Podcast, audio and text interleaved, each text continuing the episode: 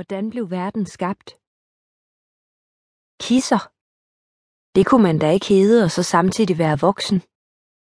Hun lod sig dumpe ned på Jannes stol foran katedret, brustede stadig efter turen op til vores klasselokale under taget. Jeg havde hørt om hende, men aldrig før mødt hende. Konfliktkisser blev hun kaldt.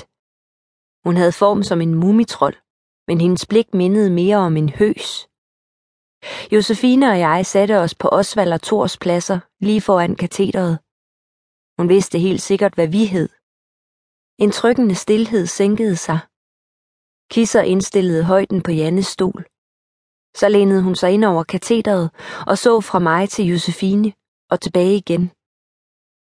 Fortæl mig, hvordan det hele begyndte. Klasselokalets vægge rykkede nærmere, og mit hjerte begyndte at hamre helt vildt. For tusinde gang så jeg Alberte for mig. Hendes spinkle skikkelse, der forsvandt ind i opgangens mørke sammen med manden. Hvad kalder man den slags typer? En børnelokker? Men faktisk var det Josefine og mig, der havde lukket Alberte derhen. Jeg så ned i bordet, der var fuldstændig overtegnet.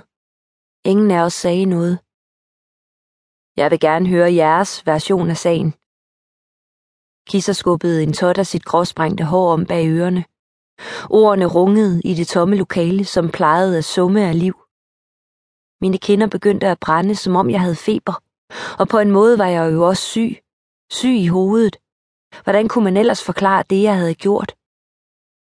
Det var mig, sagde Josefine. Hendes underlæbe dirrede.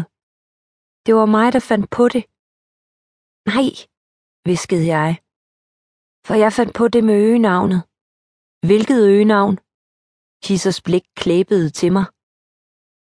Lud og hår. Jeg fugtede mine læber. Jeg kaldte Alberte for lud og hår. Jeg... Jamen, Josefines øjne var kuglerunde. Det var jo fordi... Lad nu lige Alma tale ud, afbrød Kisser. Tale ud? Havde hun resten af dagen? Hvordan blev verden skabt? Jeg hældede til Big Bang-teorien, og det her var på en måde det samme. Neutronerne i vores miniverden var blevet så ophedet, at den eksploderede. Det hele startede den fredag, jeg fik den første hade sms. Nej, det startede faktisk til min fødselsdagsfest lørdagen før. Hadebogen Når man har fødselsdag i maj, skinner solen altid. Det er en naturlov. Vi plejede at sidde ude og grille til sent på aftenen. I år havde jeg fødselsdag på en lørdag, så jeg havde inviteret klassen til havefest. Min mor havde købt fakler og kulørte lamper, og min far havde lånt en monsterstor grill af en af sine kolleger. Jeg vågnede ved en hæftig trummen. Det var regnen, der hamrede mod taget. Som sædvanligt spiste familien fødselsdagsmorgenmad sammen. Min stol var pyntet med våde bøgegrene, og der lå en stabel gaver ved siden af min tallerken. Min far havde været ved bageren, for traditionen tro skulle der på fødselsdage være frisk brød og bagefter en kajkage.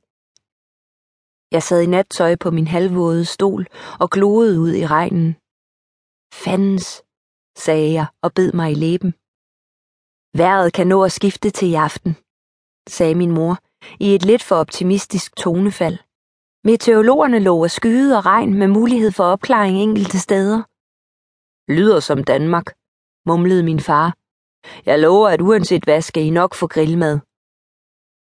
Det regner, det regner, sang Ellen og dansede rundt om min stol. Det var nok, fordi du drillede mig den dag, hvor... Min far greb fat i Ellen og kildede hende.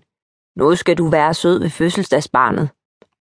Er man stadig et barn, når man er ved at få bryster? spurgte Ellen og vred sig ud af min fars favn. Stilhed. Mine kinder blev varme.